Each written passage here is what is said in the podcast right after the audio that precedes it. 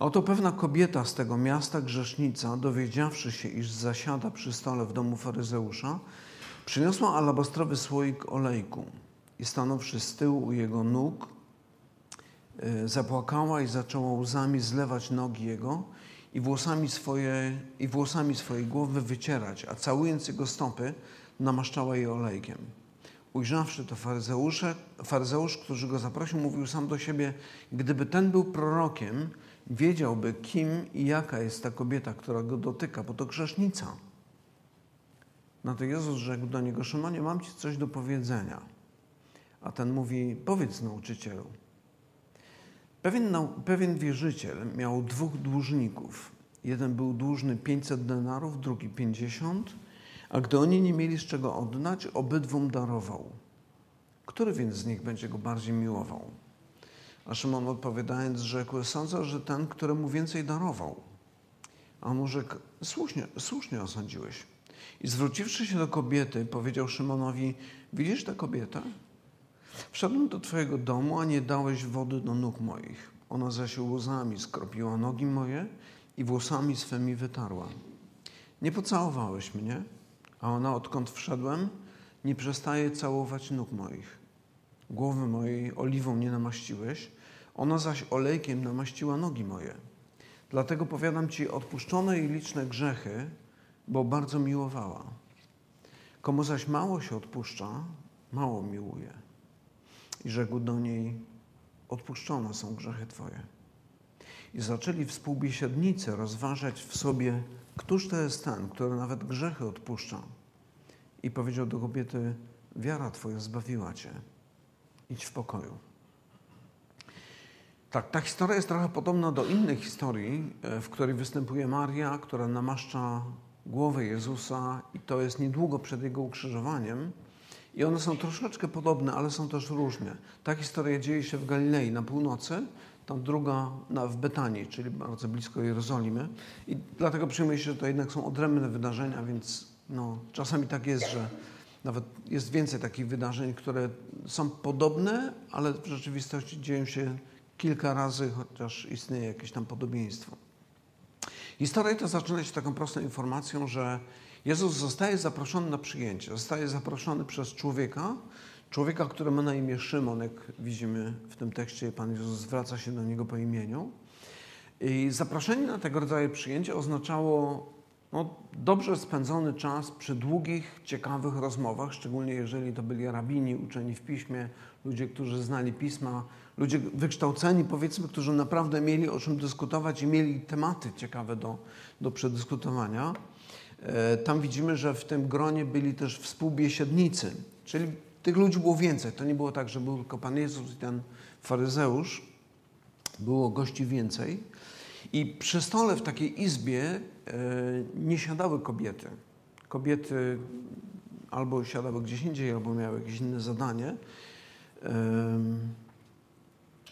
Natomiast normalne było to, że na takim przyjęciu mogły pojawiać się osoby postronne. One nie zasiadały do stołu, ale mogły sobie tam wejść, mogły sobie usiąść pod ścianą i przysłuchiwać się tym rozmowom. To kulturowo to było zupełnie naturalne, nie było z tym żadnego problemu. E, więc to, że pojawia się ta kobieta w trakcie tego przyjęcia, nie jest niczym dziwnym.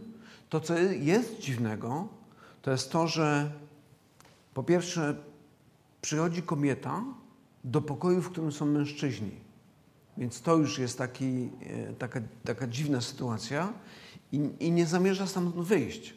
Ona przychodzi tam z jakimś zamiarem. Po drugie, przychodzi jako kobieta, która znana jest w mieście z tego, że żyje w grzechu. Nie mamy informacji, na czym polegał ten grzech, jaki to był grzech. Domyślamy się, że może to był grzech jakiejś natury seksualnej, może świadczyła jakieś swoje usługi jakimś bogatym ludziom e, w tym mieście. I po trzecie, przychodzi do domu faryzeusza. Kobieta nieczysta przychodzi do faryzeusza, czyli do człowieka, który całe swoje życie poświęcił temu, żeby być tym czystym, sprawiedliwym, świętym człowiekiem, który Panu Bogu będzie się podobał. Nie tak jak reszta ludu, on jest tym jedyny, wybrany, pobożny, sprawiedliwy. I problem polegał na tym, że kontakt z taką osobą, tego faryzeusza z tą osobą, to, to to to jest jakby to był kontakt z trendowatym. On się mógł zanieczyścić, ale ponieważ nie chciał się zanieczyścić, ponieważ był faryzeuszem, czyli człowiekiem należącym do tej sekty religijnej, która jakby poświęciła całe swoje życie, żeby zachować czystość przez całe życie, no to to, to wzbudzało konsternację. Więc cała ta sytuacja zrobiła się taka napięta w pewnym momencie. I teraz spójrzmy na tę historię z drugiej strony. Jest w tym mieście jakaś kobieta, yy, kobieta, której styl życia jest po prostu zły, najogólniej mówiąc. Jednocześnie domyślamy się, że prawdopodobnie jest osobą bogatą. Bogatą, ponieważ ma przy sobie flakonik z perfumami i to nie jest taka, tak jak dzisiaj ma, możemy takie małe flakoniki, gdzieś tam próbkę perfum z jakiegoś sklepu gdzieś tam dostać.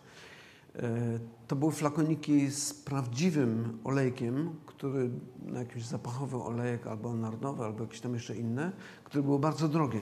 W Ewangelii Marka, na przykład też w Ewangelii Jana mamy tą drugą historię, która gdy jest opisana, mamy taką informację, że tam też przyszła niewiasta mająca alabastrowy słoik, czyli taki sam jak tutaj.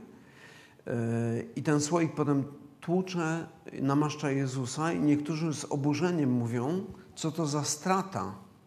Przecież można było ten olejek sprzedać drożej niż, uwaga, za 300 denarów. Jeden denar to była mniej więcej stawka dziennej pracy robotnika, czyli zakładając, że dzisiaj robotnik zarabia tam powiedzmy 15-20 zł za godzinę, dzienna stawka, no to było, tam nie pracowało się 8 godzin, tylko 10 albo 12 godzin, no to wyszłoby nam, że taki roczny zarobek w przeliczeniu na naszą stawkę godzinową to byłoby gdzieś 50 tysięcy złotych. Czyli taki jeden flakonik kobiety, które macie perfumy. Jakie mieliście najdroższe perfumy? Za 100 złotych? 500 złotych? 600, 700? Ja droższych nie widziałem. To było warte 50 tysięcy złotych. Jakby taka była wartość w przeliczeniu na pracę dzisiejszą i tamtejszą. E, to były flakoniki robione z alabastru. Alabastr to jakiś taki minerał z Egiptu sprowadzany. E, te flakoniki różnie wyglądały, potem były różnie ozdabiane. ozdabiane. To są kilka przykładów. E, te dwa po prawej stronie są znalezione na terenie Izraela, te na terenie obecnej Turcji. Zauważcie, one, one mają z boku takie y, albo uszka małe, albo jedno, albo dwa. Y, niektóre były tak jak ten jeden y, do postawienia i on stał sobie w domu, ale niektóre z nich, one miały wielkość powiedzmy 10 cm, czasami 15 cm, bardzo rzadko były większe, 20 cm albo jeszcze więcej. Te uszka służyły do tego, że tam przewijało się przez to albo jakiś drobny łańcuszek, albo rzemień i nosiło się to na szyi. To pachniało, albo też można było szybko e, no, wylać sobie kawałeczek i, i posmarować się. Więc to było coś, co no, bogate kobiety mogły mieć przy sobie i mogły, to sprawiało, że one czuły się bardziej atrakcyjne, ponieważ ładny zapach się roznosił gdzieś tam wokół nich. I ponieważ e, one były robione z alabastru, te flakoniki nazywali, nazywano alabastronami. Alabastron, taka była nazwa tego. Co ciekawe, archeolodzy najwięcej tych alabastronów znajdują na cmentarzach albo w świątyniach, które odkopują. Więc to, to by oznaczało, że, że posiadanie takiego flakoniku i ofiarowanie tego flakoniku było wyrazem bardzo daleko idącej czci, szacunku, hołdu wobec osoby, której się dawało coś takiego, czy składając go do grobu, czy też składając w ofierze jakiemuś bóstwu, kiedy to było realizowane w świątyni.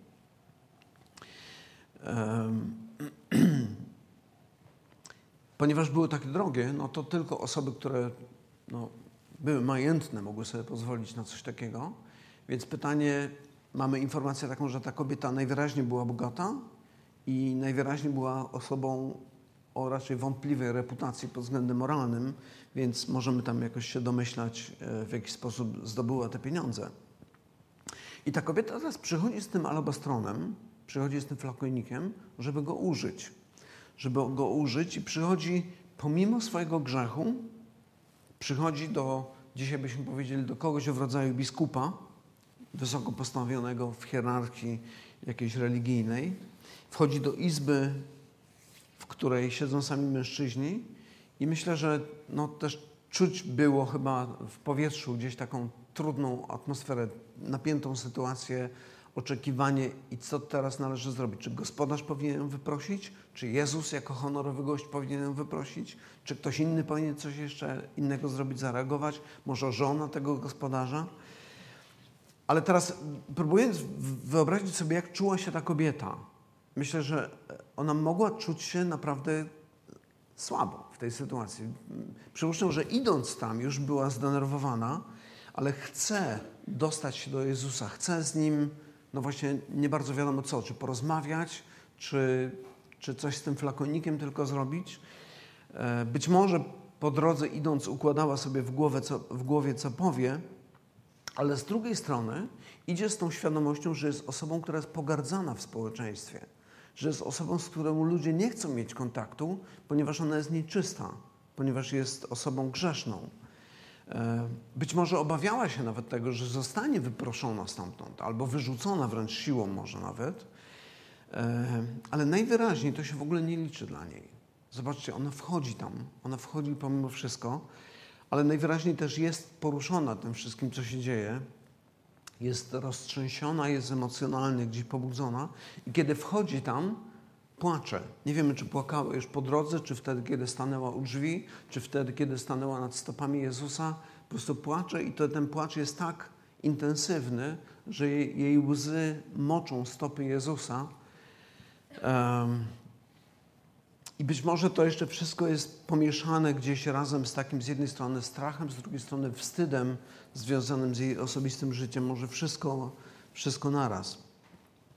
I teraz Jezus, którego spotyka, Jezus, do którego przychodzi z takim wielkim emocjonalnym napięciem, jest prawdopodobnie pierwszym i może jedynym tego rodzaju mężczyzną. Wszyscy inni mężczyźni czegoś od niej chcieli w życiu. Jezus wydaje się być zupełnie, zupełnie kimś innym. Myślę, że ona wcześniej też miała kontakty z innymi nauczycielami, z innymi rabinami, innymi ludźmi sprawiedliwymi, ale myślę, że to, co od nich otrzymywała, to były głównie jakieś zjadliwe komentarze czy wyrazy pogardy i jakieś takie wyrażenie przekonania, że ona tu nie należy, ona tu nie pasuje, ona nie powinna z nami świętymi, sprawiedliwymi, czystymi ludźmi przebywać. Tak sobie wyobrażam, że być może wcześniej w jej życiu były takie sytuacje, kiedy spotykała się z takim traktowaniem, to być może w takim akcie buntu próbowała robić dobrą minę do złej gry, próbowała udawać, że wszystko jest dobrze, gardzę wami, że jesteście takimi hipokrytami, sami nie jesteście lepsi ode mnie, ale wyrażacie publicznie pogardę pod moim adresem. Ale z drugiej strony w środku najprawdopodobniej wiedziała, że, że coś jest nie tak w jej życiu. Zdawała sobie sprawę z tego, że jej życie nie jest takie, jakie powinno być. I pomimo tego, bo to jest taki. Kiedyś rozmawiałem z taką osobą, która była oburzona tym, jak została potraktowana w jakimś kościele przez hierarchów tego kościoła. I to w jej przypadku wyrażało się w takim poczuciu: jestem lepsza od tych religijnych hipokrytów. W przypadku tej kobiety być może, że ona do jakiegoś czasu grała taką osobę, ale teraz widzimy, że ona pęka, że ona nie jest w stanie poradzić sobie ze swoim własnym sumieniem, że coś w jej sercu stało się takiego, że widzi, że, że coś jest nie tak, ale spotyka Jezusa. Spotyka Jezusa, który jest czysty, jest sprawiedliwy, jest święty, jest nieskalany, ale jest zupełnie inny niż wszyscy inni, z którymi spotykała się dotychczas. Tak naprawdę jest jedynym sprawiedliwym człowiekiem, którego spotyka. I teraz, kiedy, kiedy spotyka go, możemy się domyśleć, że to, to nie jest jej pierwsze spotkanie, że spotkała go wcześniej i coś się już wtedy wydarzyło, i teraz chce przyjść i wyrazić coś więcej, może swoją wdzięczność, może, może coś jeszcze, ale wtedy, kiedy spotyka Jezusa, pomimo swojego grzechu, zamiast z jego strony, ze strony tego jedynego sprawiedliwego człowieka, zamiast pogardy otrzymuje współczucie. Zamiast potępienia otrzymuje przebaczenie. Zamiast odrzucenia otrzymuje przekonanie o miłości. Myślę, że to dla niej było coś zupełnie, zupełnie nowego. To było coś, to było coś, co zmieniło jej serce. Zobaczcie, że ona, kiedy przychodzi tam, ona przychodzi jako inny człowiek. Człowiek, który myśli, patrzy na życie, na, sw na swój grzech, na swoje własne serce zupełnie inaczej niż, niż dotychczas. I to jest coś, co jest niesamowite, kiedy patrzymy na Jezusa, który właśnie pomimo swojej sprawiedliwości, czystości, doskonałości nie jest w żadnym stopniu podobny do tych czystych, sprawiedliwych faryzeuszy, którzy z pogardą patrzą na innych i okazują tą pogardę.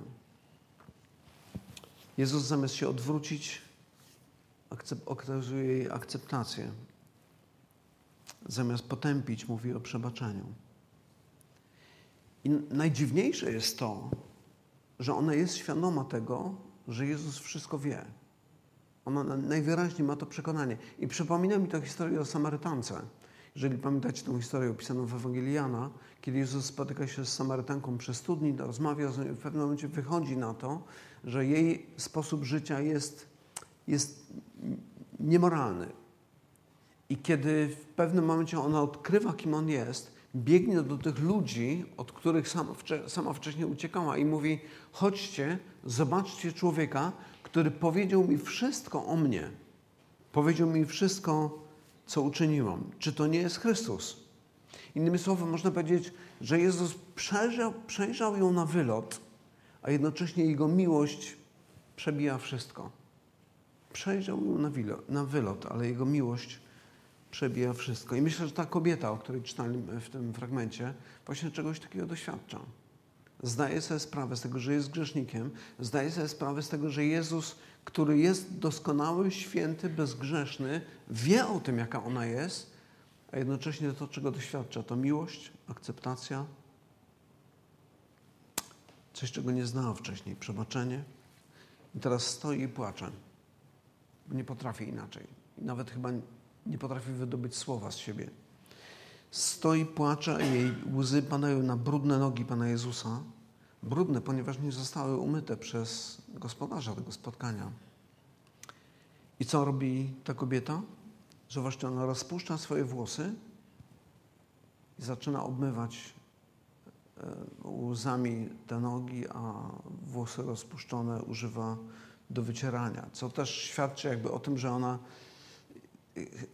chyba to wyszło w jakimś stopniu spontanicznie, bo normalnie jak e, kobiety szły namaszczać ciało Jezusa e, po Jego śmierci, miały ze sobą wszystko, co było potrzebne do tego, żeby to zrobić. Ona przychodzi jakby nieprzygotowana. Ma ten flakonik, który być może i tak nosiła ze sobą i tak, ale nie ma ręcznika, żeby wycierać stopy Jezusa, więc jakby to taka spontaniczna sytuacja.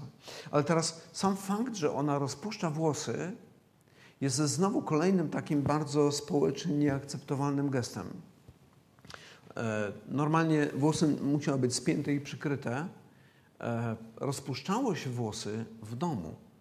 W domu, kiedy byli tylko domownicy, kiedy mąż był, dzieci, tam, gdzie nie ma obcych ludzi, tam, gdzie kobieta czuje się bezpiecznie i czuje się akceptowana.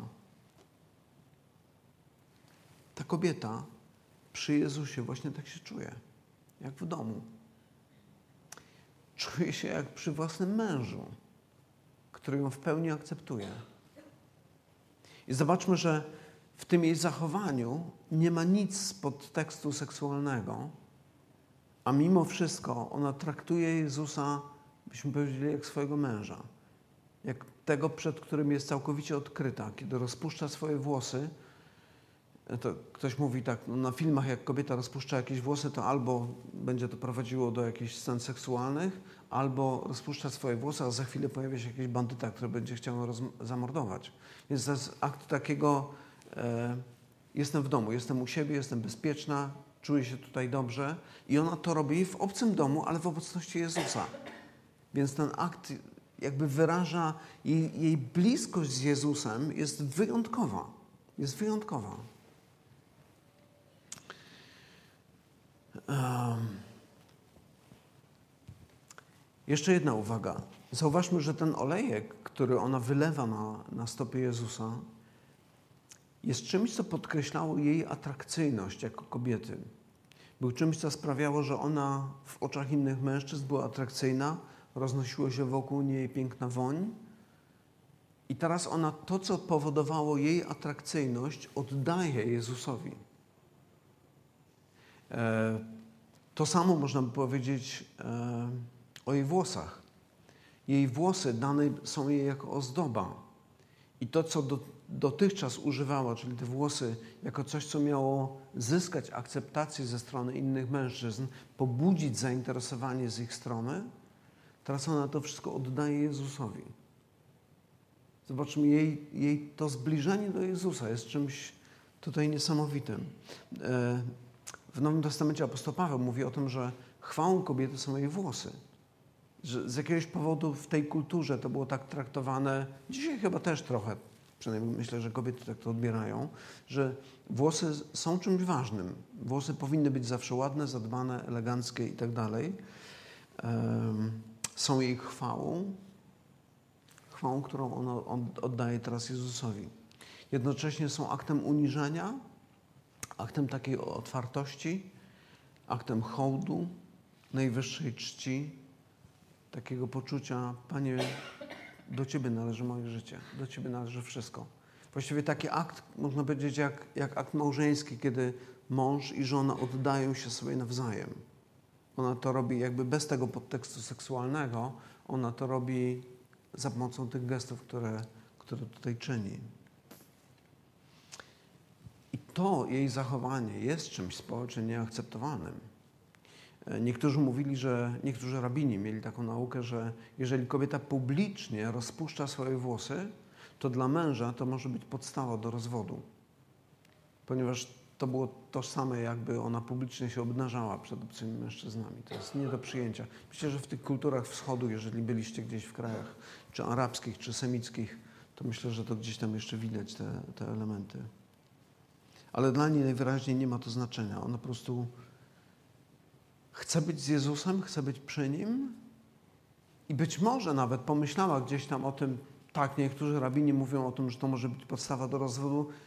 Tak, chcę rozwodu z tym całym społeczeństwem hipokrytów, nie chcę mieć z wami nic wspólnego. Chcę być z Jezusem. Być może, że to było taki akt desperacji. Natomiast w tym wszystkim mamy jeszcze Szymona. Człowieka, który przygląda się temu, obserwuje, analizuje, ocenia. Zachowuje taki chłód religijny i jako faryzeusz przez cały czas poddaje wszystko ocenie i wartościuje, czy wszystko odbywa się tak, jak należy. I najbardziej oburzony jest tym, że Jezus pozwala, żeby ta nieczysta kobieta go dotykała. W ogóle nie dostrzega tego, co się tam dzieje co, co wyraża ta postawa tej kobiety, jakie przeżycia kryją się za jej zachowaniem, nie, nie, nie zauważa tego, że ona jest inną osobą. Że to nie jest ta sama kobieta, którą znał wcześniej e, z tego, z czego była znana w tym mieście, cokolwiek to było, ale jest teraz inną osobą. Jest osobą, która widzi swój grzech, szuka przebaczenia i znajduje przebaczenie w Chrystusie. I co ciekawe, mówi to człowiek, który sam zaniedbał najbardziej podstawowe obowiązki swoje jako gospodarza. Powinien umyć stopy Jezusa, nie zrobił tego. Powinien pocałować go na przywitanie, nie zrobił tego. Powinien namaścić, podać mu jakiś olejek do namaszczenia, też tego nie zrobił. Więc tak naprawdę mamy w tej historii dwóch bohaterów. Jeden to ta kobieta, złamana, rozbita, ale która znajduje bezpieczeństwo w Panu Jezusie, a z drugiej strony ten Szymon, faryzeusz, który jest, zachowuje taki chłód religijny. I zobaczcie, obydwoje spotykają tego samego Jezusa. Słuchali prawdopodobnie tych samych albo podobnych nauk z Jego ust. Ona jest złamana, rozbita. On cały czas na dystans, cały czas zachowuje rezerwę. Jest wyrachowanym, religijnym patriotą. Wydaje się, że kiedy Szymon przyjął Jezusa do swojego domu, to przyjął go z zupełnie innego powodu. To spotkanie jego z, z Jezusem miało zupełnie inny wymiar, zupełnie inne cele niż cele tej kobiety, która chciała się z Jezusem spotkać. Dla, dla Szymona Jezus naj, najwyraźniej był takim nauczycielem, który intryguje, który zadaje ciekawe pytania, zadaje, daje ciekawe odpowiedzi, jest ciekawym partnerem do dyskusji i może jeszcze wiele rzeczy można byłoby się nauczyć od niego. Wydaje się, że Szymon traktuje Jezusa cały czas na poziomie intelektualnym. Widzi w nim takiego ciekawego interlokutora, czy ciekawego dyskutanta i ciekawego adwersarza, może będą się sprzeczali gdzieś tutaj. Ta kobieta przychodzi z rozbitym sercem, przychodzi, ponieważ w nim znajduje bezpieczeństwo, przebaczenie, znajduje nowe życie. Szymon chce kontrolować całą sytuację, ciągle ocenia to, co się dzieje, chce może kontrolować nawet rozmowę z Jezusem. Ta kobieta nie kontroluje niczego, nawet samej siebie nie kontroluje. Po prostu oddaje siebie Jezusowi zupełnie. Oddaje mu wszystko. I kiedy myślę o tych dwóch postawach, to myślę sobie, hmm, dzisiaj właściwie niewiele się zmieniło. Dzisiaj tak samo spotykamy ludzi, którzy zachowują taki chłód, dystans religijny, ale też tych, którzy, którzy właśnie mają takie podejście jak ta kobieta, którzy szukają w Chrystusie czegoś więcej niż intelektualnego przeciwnika czy intelektualne wyzwanie, e, dla których Jezus jest kimś, kto przemienia ich życie, kimś, kto daje pokój, daje przebaczenie, daje coś, czego nikt inny nie był w stanie jej dać. Nawet religia nie była w stanie jej tego dać. Czego miała nauczyć ta cała historia Czego miała nauczyć e, Szymona, kiedy Pan Jezus zwraca się do Jezusa i mówi: Szymonie, mam Ci coś do powiedzenia. Już samo takie powiedzenie to trochę tak, jak czasem mówimy. Synu, muszę z Tobą porozmawiać. No i teraz do tego Szymona mówi: Szymonie, mam Ci coś do powiedzenia. Ale jak to Pan Jezus opowiada historię, to taki wschodni zwyczaj opowiada historię o, o dwóch dłużnikach, przypowieść o dwóch dłużnikach Czego Szymon miał się nauczyć z tego, z tej historii? No, mamy człowieka, który miał duży dług i mały dług i pierwsza reakcja Szymona i taka najbardziej podstawowa była taka, no właśnie, no tak, chyba nie pomyślałem. Ona rzeczywiście jest tak straszną grzesznicą, że no ona ma rzeczywiście powód do tego, żeby płakać i jakoś tak się zbliżyć do ciebie. Ja to zupełnie inna bajka jestem. Ja jestem człowiekiem pobożnym, sprawiedliwym. No to może doskonały nie jestem, ale generalnie jest ok. Nie? Ale w tej przypowieści zauważcie, obydwaj, obydwie osoby, jeden ma dług, ile tam było, 50, tak? Drugi miał 500 E, denarów, czyli jeden miał dług wielkości powiedzmy dwóch miesięcznych pensji, e, ten drugi miał dług wielkości może nawet dwóch lat pensji mniej więcej. Obydwaj nie są w stanie spłacić tego długu. Obydwaj nie są w stanie spłacić tego długu. I wydaje się, że to jest kluczowa kwestia, której e, Szymon nie rozumiał.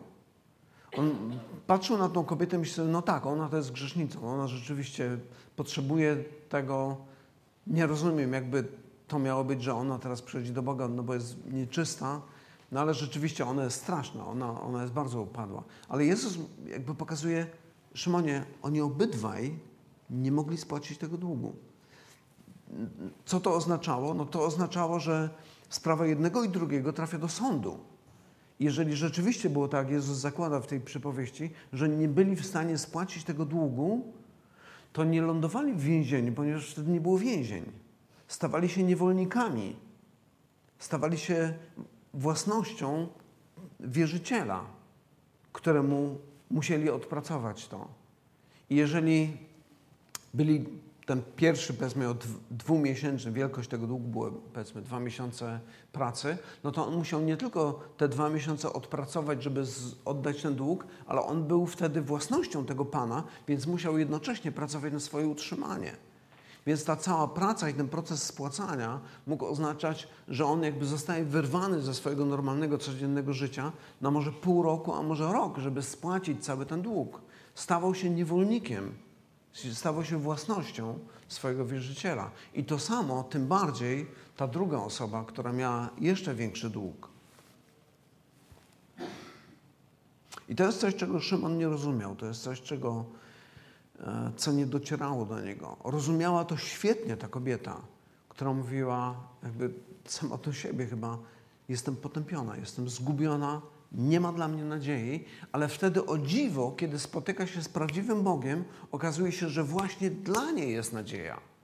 Nie dla Szymona, tylko dla niej i nie dlatego, że jest jakiś powód usprawiedliwienia jej, ale dlatego, że ona przychodzi z pokorą, z uniżeniem, wyznając swoje grzechy i otrzymując to przebaczenie od Chrystusa. Szymon jest człowiekiem, który tak już zauważyliśmy, ma bardzo dobre mniemanie o sobie. I to dobre mniemanie, takie chore dobre mniemanie o sobie, wyraża się między innymi w tym, co Pan Jezus mu zarzuca. On mówi, Szymonie, przyszedłem do, do Ciebie, a nie podałeś wody do umycia moich nóg. Przyszedłem do Ciebie, nie pocałowałeś mnie na przywitanie. Nie namaściłeś oliwą mojej głowy. Co myślał o sobie Szymon? Najwyraźniej był człowiekiem tak zadufanym w sobie, że nawet tych podstawowych, prostych rzeczy nie zrobił. I z całej tej historii, jakby obraz Szymona, który się pojawia, to jest taki, że Szymon nie zdaje sobie sprawy, jak wiele mu przebaczono. Jest człowiekiem zadufanym w sobie, jest przekonanym o swojej własnej sprawiedliwości i z tą swoją sprawiedliwością chce przyjść do Boga i powiedzieć Mu, nie no, myślę, że jesteśmy prawie równi. No, Ty jesteś Bogiem, ale jesteśmy prawie równi. Myślę, że nie ma powodu, dla którego nie miałbym zamieszkać razem z Tobą w Twoim niebie. Ta kobieta jest czymś zupełnie, ma postawę zupełnie, zupełnie inną.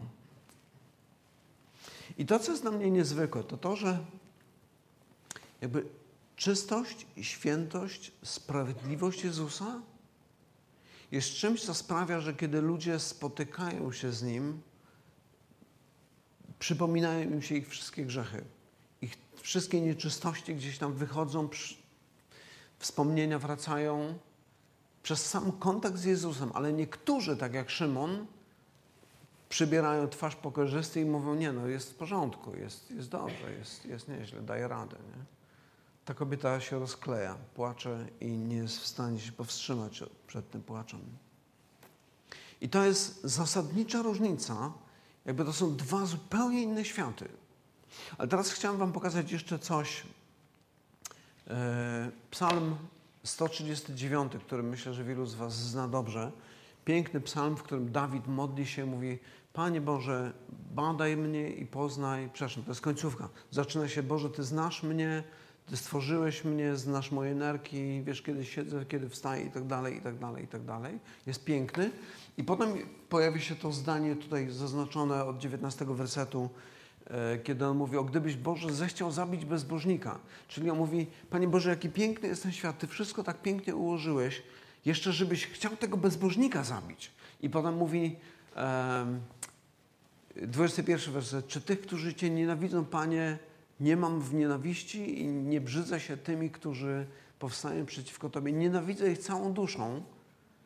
Zobaczcie, co, co się dzieje. Dawid, który jest zachwycony boską wiedzą, tym w jaki sposób jest poznany przez Boga, mówi, ale tych grzeszników i tych niesprawiedliwych, tych nieuczciwych, nienawidzę ich. I Panie Boże, wiem, że Ty też ich nienawidzisz. I najlepiej, gdyby umarli. I zobaczcie, tak powstaje hipokryta.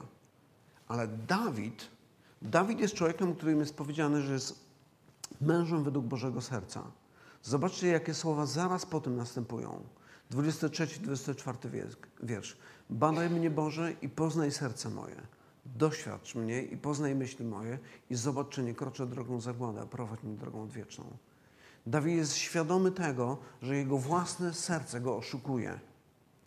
Jego własne serce podpowiada mu, tak, ty Dawidzie jesteś okay. ty jesteś po prostu pobożny, dobry człowiek. Ci grzesznicy, tak, to, to są źli ludzie. To oni są straszni, najlepiej ich mordować, zabijać. I gdyby Dawid zatrzymał się na tym poziomie, to stałby się jednym z pierwszych religijnych terrorystów, który dla samego faktu, że jestem lepszy od innych, muszę zgładzić tych, którzy są źli. Ale Dawid taki nie jest. Dawid idzie dalej i mówi: Boże, może nam jeszcze jedno słowo powinno być: Przepraszam. Ty badaj moje serce. Doświadcz mnie. Sprawdź, czy nie kroczę drogą zagłady, czy nie oszukuję samego siebie. I to jest coś, czego każdy z nas potrzebuje, bo jeżeli takiej postawy nie będzie w nas jak, jak w życiu Dawida, jak w życiu tej kobiety, to staniemy się religijnymi terrorystami. Um, kilka dni temu słuchałem debaty Christopher Hitchens, niektórzy z Was pewnie kojarzą, jeden z tych czterech takich wojujących ateistów. Po prostu ulewa mu się do bólu, kiedy powiedziałbym, wyżeguje z siebie wszystkie swoje zastrzeżenia pod adresem chrześcijan. Mówi, chrześcijanie są odrażający. Religia jest źródłem wszelkiego zła. I wiecie co? W dużej mierze ma rację. Ponieważ wielu chrześcijan zatrzymuje się na tym poziomie, o Panie Boże, ja jestem Tobie taki wierny, jestem, tak się staram, a ci podli, straszni grzesznicy, najlepiej gdyby ich nie było. Najlepiej gdyby ich usunąć albo wywalić z naszego kraju, pozabijać, coś złego z nimi zrobić. I Hitchens patrzy na takich ludzi i mówi, tak, religia jest źródłem wszelkiego zła. Religia psuje wszystko. On używa takiej sformułowania, religion poisons everything, czyli zatruwa wszystko. Ale ci prawdziwie pobożni modlą się tak Dawid. Mówi, Boże, badaj moje serce, żebym się nie zapędził, żebym nie uległ potrzeptom mojego zepsutego, złego serca, żebym raczej w Tobie szukał przebaczenia własnych win a nie w tym, że będę mordował tych, którzy są gorsi ode mnie, przynajmniej w moich własnych oczach. Zakończę jeszcze jedną historią. Um, William Colgate, Samuel Colgate. Samuel był synem Williama, a William to jest ten od pasty Colgate. Chrześcijanin, taki całym sercem, można powiedzieć. E, prawdziwa historia. W którymś momencie Samuel Colgate był no, członkiem jakiegoś tam zboru, do którego należał wspólnoty, do którego, która modliła się o, o, o nawrócenia w swoim mieście. Modliła się o to, żeby ludzie poznali Ewangelię, żeby przychodzili do Boga. Organizowali jakieś różne wydarzenia ewangelizacyjne. E, I w pewnym, w pewnym okresie zorganizowali jakąś, jakieś wydarzenie, Jedną z osób, która nawróciła się, była prostytutka. Kobieta, która znana była w tym mieście z tego, że jest prostytutką. Zaczęła chodzić do zboru, przychodzić na nabożeństwo, słuchać wykładów słowa i w pewnym momencie mówi, czy mogłabym zostać członkiem tego kościoła. I wtedy pojawiła się konsternacja. Pastor nie bardzo wiedział, co z tym zrobić. Wiedział, jaką ona ma opinię i teraz taka osoba miała być członkiem kościoła, chrześcijańskiego, świętych, wierzących, pobożnych ludzi obciach. Nie? I odkładał tą sprawę, jej prośbę cały czas. I w końcu ktoś zwrócił mu uwagę, nie no, musimy tą sprawę załatwić. I William Colgate był właśnie tym człowiekiem, który w trakcie tego spotkania, na którym ona miała być przyjęta albo nieprzyjęta, i raczej chyba miała być nieprzyjęta, wstał i mówił coś takiego z takim sobie właściwym sarkazmem. Mówi, chyba popełniliśmy błąd, modląc się, by Pan zbawiał grzeszników. Zapomnieliśmy dodać, jakich grzeszników. Chyba powinniśmy przeprosić za to przeoczenie. Duch Święty dotknął tę kobietę, doprowadził do szczerego upamiętania, ale najwyraźniej Pan, Pan Bóg, nie rozumie, że to nie jest ten rodzaj ludzi, których chcielibyśmy, żeby byli, był zbawiony. I oczywiście na niego sarkazm taki osiągnął efekt. Ludzie uderzyli się w piersi mówili tak, rzeczywiście zaczynamy stawać się hipokrytami, zaczynamy stawać się faryzeuszami. E, prosta historia, ale myślę, że powinien dać nam do myślenia i zadać sobie takie pytanie, kim jestem? Jak głęboko sięga moje chrześcijaństwo? Czy moje spotkanie z Bogiem doprowadziło do tego, że moje serce pękło i wylałem wszystkie swoje grzechy na stopy Jezusa, czy do stóp Jezusa, można by tak powiedzieć. Czy powiedziałem Mu o wszystkim? czy raczej skrywam swoje grzechy i myślę sobie, nie, dobra, ja to nadrobię. Wiem, że zawaliłem, ale będę się starał bardziej. Twoja własna religijność cię nie zbawi. Nigdy nie będziesz tak dobry, żeby pasować do świętego Boga. Nigdy. Chyba, że stałbyś się taki jak On. Miałbyś taką naturę jak On. A może się to stać wtedy, kiedy znajdziesz się w Chrystusie, kiedy będziesz okryty Jego krwią, mówiąc przenośnie oczywiście. Biblia to jest takie sformułowanie, które pojawia się bardzo często w Nowym Testamencie, kiedy apostołowie zwracają się do chrześcijan i mówią, że wy jesteście w Chrystusie. Ale to właśnie oznacza, że wy jesteście jak sam Syn Boży.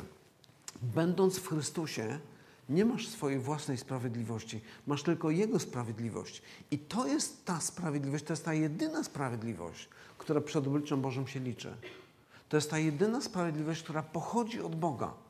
Wyjście do Rzymian apostoł Paweł bardzo dużo mówi na temat tej sprawiedliwości, a z drugiej strony sprawiedliwości, którą ludzie sami próbują, którą, czy za pomocą której próbują zaimponować Panu Bogu. Paweł mówi, nie, jest tylko jedna sprawiedliwość, która może podobać się Bogu. To jest sprawiedliwość Jego Syna. Jego doskonałego, sprawiedliwego, świętego Syna. Jeżeli nie jesteś w Nim, nie ma w Tobie nadziei. A w Nim jesteś tylko w taki sposób, jak ta kobieta. Tylko przez taką postawę, jaką widzieliśmy w Dawidzie, który uniża się przed Bogiem mówi: Boże, badaj moje serce, bo nie ufam samemu sobie.